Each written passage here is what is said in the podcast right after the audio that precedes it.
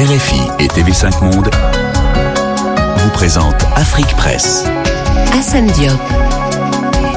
Bienvenue à tous. Euh, Afrique Presse, l'actualité en débat sur RFI et TV5 Monde. C'est avec Pascal Hérault, l'opinion, Sébastien Hervieux pour le courrier international et Augusta Conchiglia, journaliste indépendante. Et c'est autour de deux sujets cette semaine. L'Odyssée de l'Aquarius et ses migrants issus majoritairement de pays africains, indésirables en Italie mais accueillis finalement en Espagne. Peu de réactions du côté des dirigeants africains.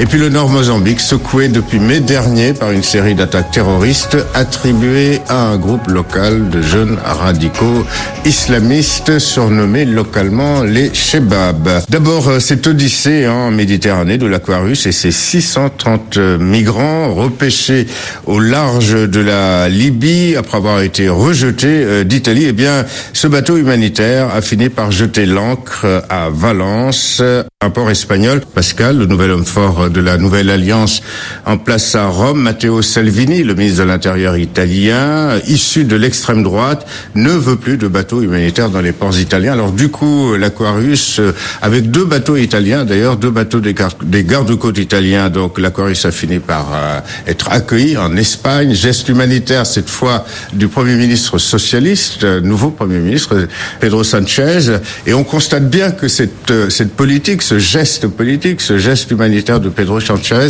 est loin de correspondre aujourd'hui euh, à cette politique migratoire euh, dominante en Europe qui est euh, réellement de se fermer aux flux migratoires en provenance notamment des pays du Sud et des pays en développement comme l'Afrique. Il ne faut pas nier que les gouvernements en place en Europe sont de plus en plus europhobes, soit avec des dirigeants directement comme en Autriche au pouvoir, soit dans le cadre de coalitions avec des ministres euh, de l'Intérieur, c'est le cas de la Pologne, de la Tchéquie, de la Hongrie, et puis maintenant de l'Italie avec euh, Salvini qui est issu de, de la Ligue du Nord, vous l'avez rappelé, l'extrême droite. L'Italie estime depuis très longtemps qu'elle paye un trop lourd tribut dans l'accueil des migrants. Il faut dire que euh, avec la porte de Lampedusa, cette île qui les accueille en en permanence. Et la Grèce aussi, ces deux pays sont en première ligne. Et vous savez que la procédure de Dublin fait que le premier pays d'accueil, le pays euh, premier pays d'enregistrement, doit prendre en charge ces, euh, ces migrants.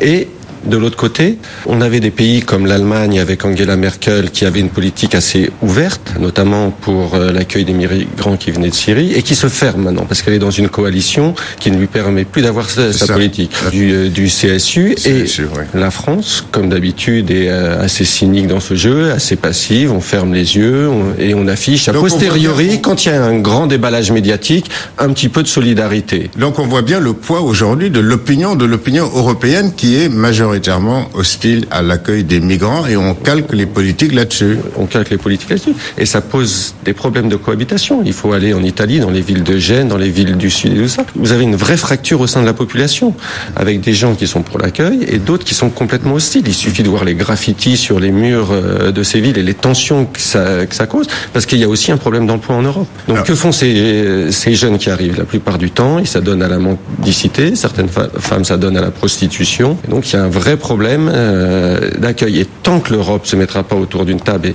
et, ne reverra pas sa politique des quotas et sa politique d'accueil, on n'arrivera pas à les intégrer économiquement et socialement. Voilà. Alors donc difficulté, euh, Sébastien, hein, pour l'Europe d'avoir une politique commune, une politique migratoire commune. Il y a un sommet prévu en fin de semaine prochaine. C'est un sommet sans doute euh, qui n'aboutira pas à un plan commun. On voit bien qu'un certain nombre de pays continuent à se fermer à toute répartition du flux migratoire. Donc tout ça repose évidemment sur les opinions, euh, sur les sur le phénomène idéologique et identitaire qui domine de plus en plus dans ces pays européens. Et pourtant, et pourtant, d'après les chiffres, il y a moins de pression migratoire aujourd'hui sur l'Europe que sur les pays en développement, c'est-à-dire à, l'intérieur même de l'Afrique, un pays comme l'Ouganda. C'est exactement ce que j'allais vous dire, c'est que le paradoxe des mesures mises en place ces dernières années par les pays européens, notamment ces deux dernières années, c'est une politique de sous-traitance du problème migratoire à l'extérieur des frontières de l'Union européenne. On l'a vu en Libye encore en décembre dernier avec ces images spectaculaires de la chaîne américaine CNN qui montrait ces marchés aux esclaves. On a notamment l'Italie qui donne de l'argent à des gardes-côtes libyens et on sait bien que ces gardes-côtes libyens ils sont liés à certains trafiquants. Et donc voilà, donc on, exporte, on sous-traite cette gestion. On le fait également dans des pays comme au Niger où on a des bureaux de l'OFRA qui sont à Niamey qui trie les migrants entre migrants économiques et potentiels réfugiés politiques qui eux auraient le droit, mais on se rend compte avec euh, des gens qui sont sur place qui nous disent bah, que 90% des gens de toute façon n'ont pas accès à la France, donc c'est pas forcément une solution de long terme. Et ce qui m'a beaucoup frappé aussi, c'était un éditorialiste du Burkina Faso qui l'a encore redit euh, cette semaine, honte aux dirigeants africains. Et c'est vrai que ces derniers jours, tout au long de cette, ce feuilleton aussi médiatique de l'Aquarius, on n'a quasiment rien entendu de la part des dirigeants africains. Et c'est vrai qu'on voit l'Aquarius aujourd'hui, il faut peut-être se poser la question, est-ce que c'est pas une part du bilan de l'Union européenne, mais aussi du bilan de ces dirigeants africains. Et cet article racontait très bien, eh bien que s'il y avait de la croissance des emplois, pourquoi ces jeunes partiraient vers l'Europe? Donc la crise migratoire, euh, l'illustration, euh, Pascal, de la faillite sécuritaire, de la faillite économique, sociale d'un certain nombre de pays euh, africains? Il faut faire une différence entre l'Afrique subsaharienne et l'Afrique du Nord. l'Afrique du Nord est devenue de plus en plus une zone tampon, ou une zone même de passage et d'accueil aussi maintenant. Mhm. Le Maroc a régularisé euh, certains migrants là, au cours des deux dernières années. Mais l'Algérie a un traitement beaucoup plus radical. souvent, elle les prend, elle les remet euh, en plein Sahara ou alors euh, dans des pays tiers. Et la Libye, tu l'as très bien dit, ils sont traités comme des, esclaves. Ce qu'essaye de faire l'Europe, et ce sera l'objet du Conseil euh, européen du 28 et du 29 juin, c'est de repousser la ligne. Donc on a des, ces hotspots ou ces centres de tri qui ont été montés au Niger et maintenant on veut faire la même chose en Afrique du Nord. Donc on va discuter lors de ce conseil d'essayer de mettre euh, dans les pays d'Afrique du Nord des centres de traitement aussi où on peut voir qui a le droit à la protection, à l'asile et qui ne peut être euh, ne peut être un migrant. Mais c'est une politique défensive et en fin de compte ces migrants se trouvent pris entre deux feux. Une Europe de plus en plus hostile à l'accueil et des pays africains qui jouent l'indifférence parce qu'il y a aussi un avantage économique parce qu'on sait très bien que les migrants, quand ils s'installent dans les pays européens, apportent des mannes financières très importantes et l'argent de la, la, diaspora maintenant est quasiment, et selon, et selon les pays, des fois même plus importante que l'aide publique au développement. Donc euh, ces, ces hotspots, ces, ces projets de hub à partir de pays de départ, ce n'est pas la solution de demain finalement. Bah, en tout cas, ça laisse à donner tout simplement que l'Europe n'a pas envie d'accueillir ces gens et je pense qu'à un moment ou à un autre l'Europe doit l'assumer et l'assume. Je ne sais pas si c'est la bonne ou la mauvaise chose, mais en tout cas ces hotspots clairement quand on lit ce qui se passe sur place, c'est beaucoup d'affichage. On repousse, on leur dit surtout ne partez pas, mais ces gens-là de toute façon si on leur dit ne partez pas vont partir quand même. Mmh. Et comme en plus on a donné de l'argent au Niger pour couper ces, ces filières, en tout cas cette route qui est remontée euh, vers le nord. Alors effectivement, aujourd'hui, cette route, il n'y a plus personne, il n'y a plus de migrants dans les bus, il n'y a plus de gens qui organisent sur cette route principale, mais ils passent tous par défaut des routes plus secondaires. Ça rend le chemin encore plus dangereux. En termes de droits humanitaires, je pense qu'il y a encore quelques questions. Et surtout, ce que je voulais dire, c'est que il y a un jeu dangereux, hypocrite, qui se joue aussi entre les dirigeants européens et les dirigeants africains. L'immigration, comme les théories, sont souvent des bonnes excuses pour certains dirigeants africains de dire surtout donnez-nous de l'argent pour donnez-nous de l'argent pour surtout quand on les empêche de partir. Mais en même temps, certains pays africains ont tout intérêt à dire, à laisser pourrir cette situation pour qu'il y ait encore des migrants qui montent. Et on l'a encore vu récemment. Le Maroc apparemment a laissé un petit peu plus ouvert ses frontières. En on fait attention, redonnez-nous de l'argent parce que sinon on va aller, on va ouvrir les vannes et c'est pour vous l'Europe que ça va arriver. Alors, euh, Augustin, on dit que certains experts hein, disent que en vérité la solution est de financer massivement le développement des pays de départ et que ça, pour l'instant, compte tenu des difficultés que l'on observe, hein, économiques, de croissance dans un certain nombre de pays euh, occidentaux, et puis aussi finalement de cet égoïsme euh, montant, eh bien, euh, ce sera pas pour demain. C'est-à-dire cette espèce de plan Marshall auquel pense euh, un certain nombre d'experts, c'est-à-dire par exemple prendre simplement une année d'investissement pour le développement des pays européens en retard, équivalent à 50 milliards, les investir en Afrique d'un seul coup. Est-ce que est-ce que c'est une solution On en a beaucoup parlé. On peut appliquer, mais apparemment tout le monde n'est pas d'accord là non plus. D'abord, il n'y a pas une vraie volonté d'investir autant d'argent une seule fois euh, rapidement. Donc, ce n'est pas à l'ordre du jour. Mais à chaque euh, table ronde sur l'aide au développement des, pays individuellement, on entend parler de 15, 20, parfois plus milliards. Donc, il y, aurait des conditions possibles à mettre en place. Mais là aussi, ce n'est pas immédiat. Il faut une politique régionale qui permette de trouver des créneaux viables pour que ces pays deviennent aussi probablement des, des exportateurs hein, afin mhm. d'équilibrer leur propre compte. Donc tout, tout est un peu à refaire et il faut dire que l'Union européenne, avec ses, accords de partenariat n'a pas vraiment été dans la bonne perspective pour changer ce rapport de force. Alors Pascal, ce phénomène qui est humain finalement, le mouvement des populations, c'est quelque chose qui est qui est vieux comme comme l'humanité, c'est-à-dire qu'on ne pourra jamais véritablement se fermer aux flux migratoires, que ce soit les Que ce soit l'Europe, que ce soit les États-Unis vis-à-vis des pays d'Amérique latine ou l'Europe vis-à-vis des pays africains. Vous l'avez rappelé, c'est un problème vieux comme le monde. Après, il y a un niveau de tolérance des sociétés. À partir du moment, et on a vu qu'en Europe, actuellement, euh, le niveau de tolérance, il est assez bas.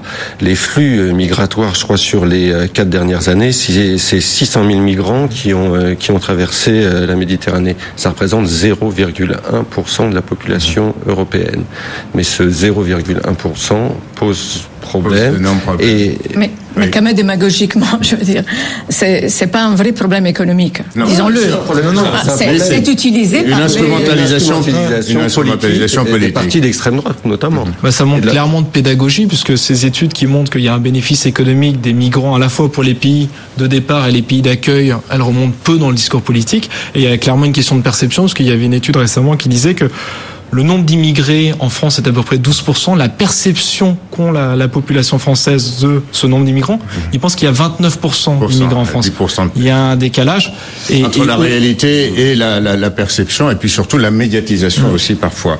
Voilà, RFI TV 5 Monde, et dans la deuxième partie d'Afrique Presse, le Nord, Mozambique, frappé depuis mai dernier par une série d'attaques terroristes euh, attribuées à un groupe de jeunes radicaux islamistes de la région. Le résumé Dylan Taufiki de TV5 Monde. Ce sont les premières images qui nous parviennent de la province de Cabo Delgado depuis la série d'attaques du 4 juin. Des villages désertés, des maisons calcinées et des villageois encore présents qui préfèrent quitter la zone plutôt que de se faire massacrer. Cet ennemi vient dans nos villages, ils effraient les gens, ils les tuent. On n'est pas protégé, on n'a pas d'armes pour se défendre. Des hommes armés de machettes ont fondu sur le village de Nouandé. Sept villageois ont été tués, une centaine de maisons incendiées. Deux jours plus tard, un autre raid à Namaluko, cette fois, cinq morts au moins. Le danger dans la région depuis quelques mois vient de toutes parts. Eh, ils étaient assez costauds, ils portaient de gros sacs. Ils ont commencé à brûler les maisons, dont la mienne. Ils ont pris tous mes habits et ont mis le feu dans ma cour et mes toilettes.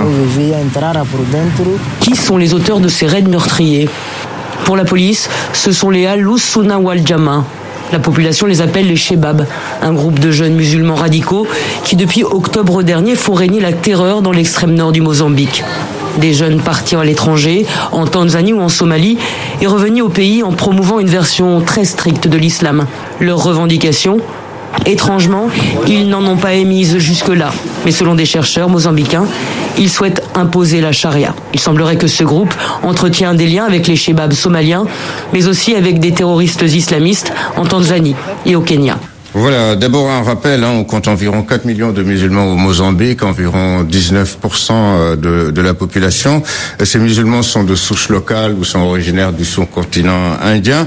Alors ce groupe a vu le jour hein, dans cette province de Cabo Delgado euh, dans les années 2014. Ensuite, la première attaque connue, c'était en 2017 contre un, un commissariat de, de, de, police.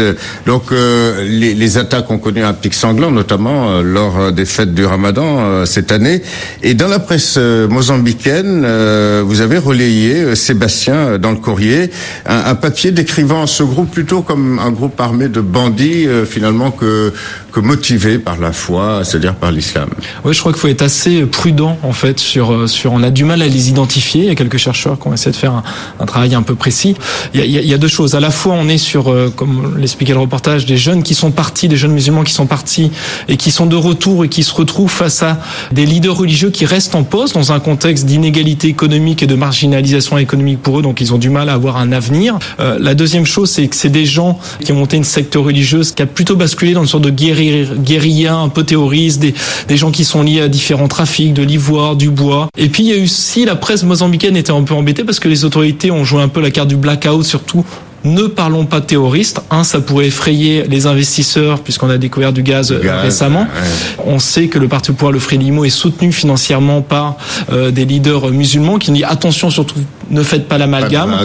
Ouais. Et jusqu'à preuve du contraire, on n'a aucun, on n'a aucune preuve que ces gens-là sont liés au Shabab euh, somalien ou à un autre groupe terroriste de Boko Haram. Donc, Je crois qu'il faut surtout rester assez prudent hein, sur Il faut cette rester affaire. prudent peut-être, mais vigilant également, euh, Pascal. Est-ce qu'il faut C'est vrai que l'Afrique australe, euh, le- dont fait partie le Mozambique, est l'un des fronts, euh, pour l'instant, l'une des parties euh, de l'Afrique relativement épargnée, et même épargnée euh, par le phénomène djihadiste. Oui, mais il y a le Kenya pas loin, avec, euh, les Shebab, et d'après ce qu'on dit, euh, ce que certains chercheurs disent, c'est que ces, gens-là ont été euh, des admirateurs d'un certain Abou de Mohamed, qui est un prêcheur kényan assez radical. Ils ont implanté ça en 2014-2015. Et puis après, comme, euh, comme Sébastien l'a très bien dit, il y a un certain nombre de trafics dans la région. Il y a aussi des mines, il y a du diamant euh, dans cette région, et puis il y a tout ce qui est pétrole offshore. Alors la réaction des autorités peut se comprendre parce que offshore, normalement, on n'est pas touché, mais il y a tous les contractants. Il y a le port de Pemba, notamment, où est, euh, où est Bolloré, qui arrive. Donc, quand, quand on va commencer à s'en prendre aux contractants et aux infrastructures, et vous avez vu que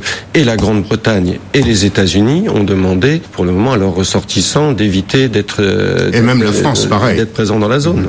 Alors euh, justement, Augustin, est-ce qu'il faut relier le fait que on va, on s'achemine vers l'exploitation des, des gisements de gaz et de pétrole dans la région, hein, dans cette pauvre, euh, dans ce pauvre pays qui est, qui est- qui est- qui est le Mozambique Est-ce que ce serait là l'origine aussi, en partie, euh, de l'apparition de ce type de groupe, comme on a pu le voir d'ailleurs dans le sud, euh, dans le sud du Nigeria, par exemple, des groupes séparatistes liés à l'exploitation pétrolière? Oui, là, il n'est pas question de séparatisme, mais il est vrai qu'on peut mettre en rapport avec euh, ces événements, avec la présence des compagnies étrangères. Il y a des Canadiens, il y a des Américains, il y a évidemment les Italiens qui ont fait les découvertes en offshore et on prépare les infrastructures euh, tous les ports, mais aussi les usines de traitement de, de liquéfaction de, gaz. Donc c'est des gros investissements. On calcule le total de ces investissements à, terme à 60 milliards. Et 8 milliards ont déjà été approuvés et ça concerne justement ces infrastructures sur- Terre et les plateformes qu'on est en train de monter sur un, un- offshore. Et puis il y a des questions intérieures. Il s'agit d'un groupe ethnique, si l'on peut dire, parce que ils sont quand même un peu tous euh, frères et cousins, qui s'est senti euh, un peu exclu par le système par l'élite locale, qui est composée de de musulmans, de dignitaires musulmans notamment oui d'autres d'autres groupes et pas seulement musulmans. Enfin, le- la région est à 50 plus pour cent composée de musulmans, mais il y a aussi une présence très ça. forte, notamment des Makonde, qui sont une ethnie historique qui a eu un rôle pendant la guerre des de libérations. libération. Ce qu'on Oui. retrouve au- dans le nord du Mozambique, j'ai un peu le sentiment, c'est ce qu'on retrouve dans d'autres régions euh, africaines, des régions qui sont sou- souvent marginalisées économiquement. Face à cela, face à un début de contestation, on a une répression qui est assez forte de l'armée, qui est très présente. Je discutais avec quelqu'un hier qui s'est rendu là-bas il, y a- il y a quelques mois et qui me disait l'armée est très très présente sur place. Et Elle est en mesure de contenir ce phénomène, euh, ce groupe radical? Apparemment oui, puisque on a, je cite son expression, il me parlait de ces gens-là comme des gens qui étaient un peu des, des bras cassés, c'est-à-dire qu'ils ont des machettes mais ils n'ont pas beaucoup d'armes. Donc euh, c'est pas des gens qui font extrêmement peur. Il suffit de vider la région et les militaires mozambicains peuvent faire ça bien et ça fonctionne. Oui, Pascal que comme dans d'autres régions, on l'a vu en Afrique de l'Ouest, les modes opératoires, c'est on se casse au milieu des populations ou en forêt, on descend euh, pour un coup et on se replie euh, assez rapidement. Donc c'est assez difficile de les euh, de les identifier sans une collaboration étroite avec les populations Population locales. Et on retrouve la même chose avec des groupes comme Ansarou au Burkina Faso ou les problèmes du Front de libération du Massina où l'État n'a pas été très présent, où l'État peut même avoir certaines difficultés dans la répression aussi, où l'armée fait des exactions en ciblant notamment une ethnie, et on l'a vu, ça s'est passé encore au Mali la semaine dernière, et ça ne fait qu'accentuer le- les problèmes. Voilà, c'est la fin de cette euh, émission. Merci Augustin Conchiglia, merci à vous Pascal Hérault et à vous Sébastien Hervieux, de même qu'aux équipes euh, techniques et rédactionnelles d'Afrique Presse. Cette euh, édition est à retrouver sur les sites internet, de même que sur les applications de RFI et de TV5 Monde. Grand merci de votre fidélité à Afrique Presse. Rendez-vous à la semaine prochaine.